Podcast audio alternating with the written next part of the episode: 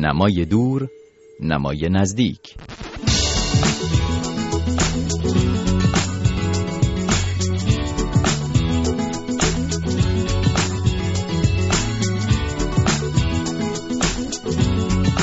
سلام. در برنامه مرور کتاب این هفته با من مهرداد قاسمفر همراه خواهید بود تا ابتدا چند خبر حوزه کتاب رو مرور کنیم و بعد با نویسنده مهمان این هفته همراه بشیم.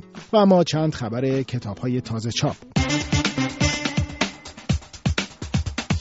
اعترافات آخرین دفتر شعر کسرا انگایی حاوی شش شعر بلند اوست که به زمینه فصلنامه بررسی کتاب منتشر شده. بررسی کتاب 24 ساله که به همت مجید روشنگر در آمریکا منتشر میشه.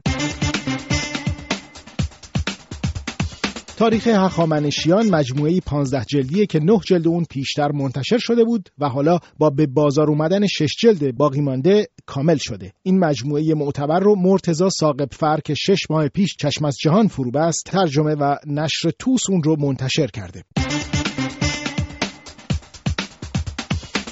پنج اقلیم حضور. عنوان کتابیه به قلم داروش شایگان متفکر و اندیشمند ایرانی که سعی کرده در اون از چشم یک غربی شعر و جهان فردوسی مولانا خیام حافظ و سعدی رو بررسی کنه. این کتاب مهر ماه به بازار نشر خواهد اومد. از حسین فاضلی که به اسم مستعار نانام کتابهاش رو منتشر می‌کنه تا به حال پنج کتاب شعر در خارج از ایران منتشر شده که البته خودش به اونها کار میگه و نه شعر. اگرچه اهل فن او رو شاعر می‌خونن. و با آنکه این آثار جملگی در خارج از ایران منتشر شدند اما باعث نشده که او در ایران بین اهل شعر ناشناس بمونه و حتی گاه بر شاعرانی در ایران هم تاثیرگذار بوده. آخرین مجموعه شعرش اعترافات مردی که خود را مرتکب شده بود به صورت وبسایتی رایگان و در فضای مجازی در آدرس nanambook.com منتشر شده. نانام این هفته مهمان من در این برنامه مرور کتابه. اول چند کار این آخرین مجموعش رو با صدای خودش بشنویم و بعد گفتگوی ما.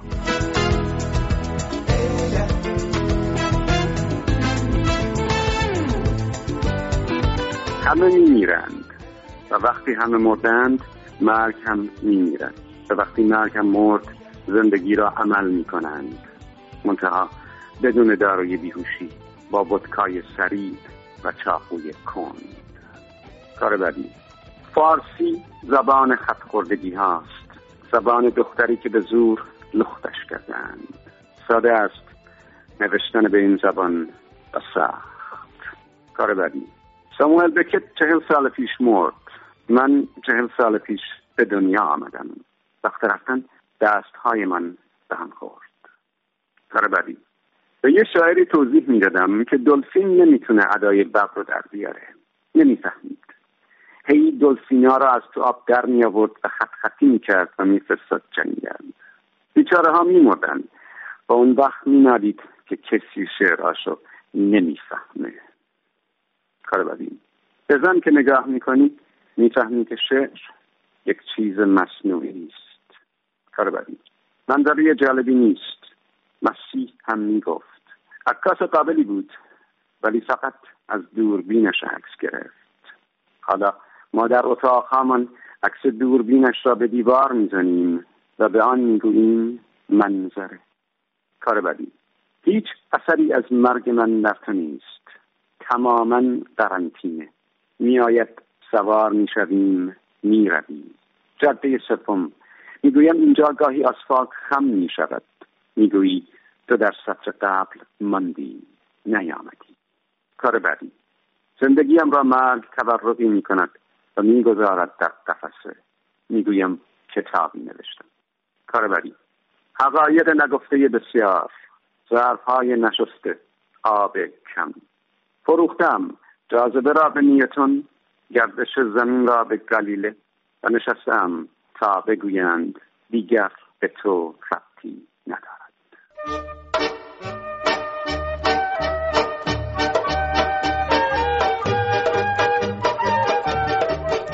آنچه که شنیدید چند کار بود از کتاب اعترافات مردی که خود را مرتکب شده بود با صدای نویسنده این کتاب حسین فاضلی مشهور به نانام که امروز مهمان برنامه ماست. خیلی خوش آمدی نانام به این برنامه. من قبل از هر چیز می‌خوام با این سوال شروع بکنم که شاید برای بسیاری از خاطبان کارهای تو همیشه پیش میاد که واقعا تو این کارها داری چی کار می‌کنی تو این نوشته ها اینا چی هن؟ اینا جملات قصارن اینا تنزن اینا یادداشتهای پراکندن اینا شعرن متنن. اینا واقعا چی هستن از نظر خود تو؟ خب این سوال سختی شد. اولا که ممنون مقدار عزیز. حقیقت رو بخوای برام مهم نیست. یعنی خودم فکر نمی کنم به این چیزا. من سعی می‌کنم که خودم رو توی قاب و قالب خاصی نگذارم. خودم با توی قاب قالب خاصی تعریف نکنم. به خاطر اینکه زندگی یک پروسه ناتمامه. آدم هم همینطور. اون چیزایی هم که به حال خلق می‌کنه میآفرینه باز به همین ترتیب. وقتی که پروسه ناتمام شد اسم گذاری و طبقه بندی عملا نیمه پری مشکل ساز میشه. اینه که همه چیز هست و هیچ چیزم نیست. هم شعر هست هم داستان هست هم حکایت هست هم گل گفت هست. هیچ کدوم این هم نیست. چند وقت پیش کتابی می‌خونم از نیچه. نوشته بود کتابی برای همه کس و هیچ کس. نکته دیگری که در برخورد با کارها و نوشته های تو مخاطب شاید بیشتر غیر ای رو تحت تاثیر قرار میده یا متوجه می‌کنه. معمولا چند تا کاری هست که تو بین کارهای تو با کلمات نامعمولی نسبت به زبان معیار ارائه میشه. مثلا اسم آلات تناسلی میاد یا فحش داده میشه. خیلی سریح رک و بی پرده جوری که شاید مخاطب تو بیشتر از مجموعه کارهای تو اون به ذهنش میمونه. آیا این نگرانی رو نداری که از مجموعه این کار چون این چیزی چون این تصویری در ذهن مخاطبت به جا بگذاری؟ نه راستش بخوای در کاری که من می‌کنم هیچ واژه‌ای اخلاقا غلط نیست.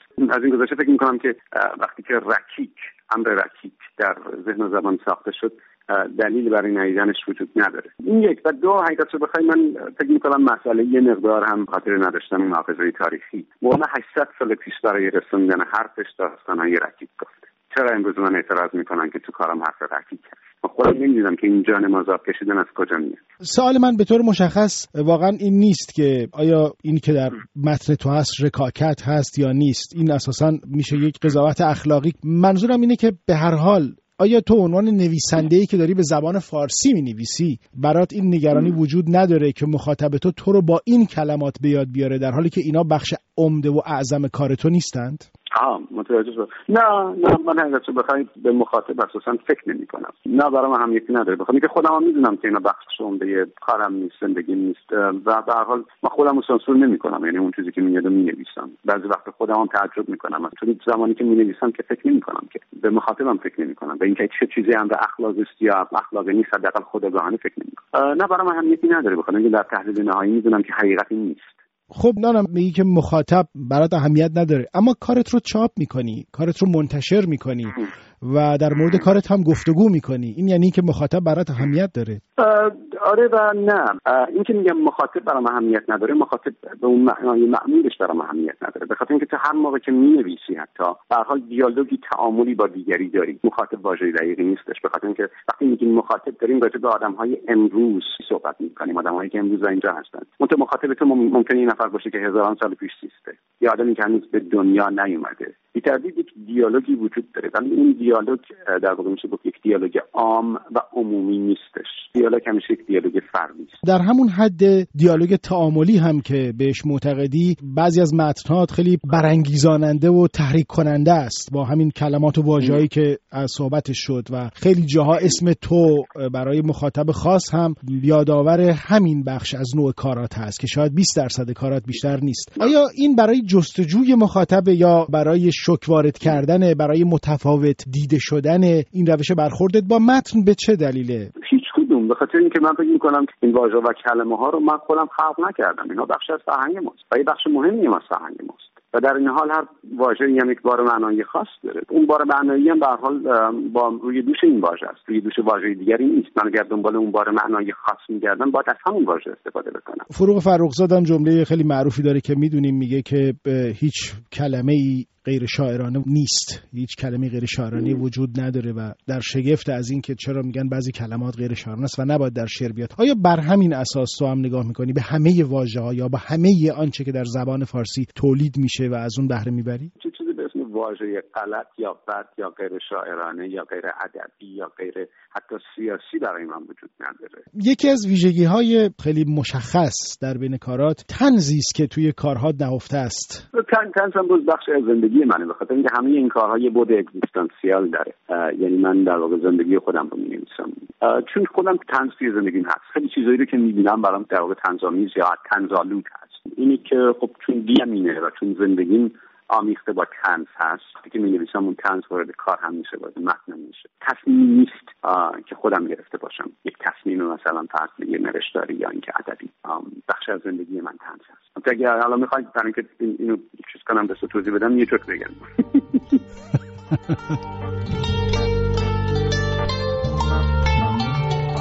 آنچه که شنیدید گفتگوی من بود با حسین فاضلی یا نانام درباره آخرین کتابش اعترافات مردی که خود را مرتکب شده بود. با من مهرداد قاسمفر همراه بودید و سپاس از همراهیتون تا هفته بعد.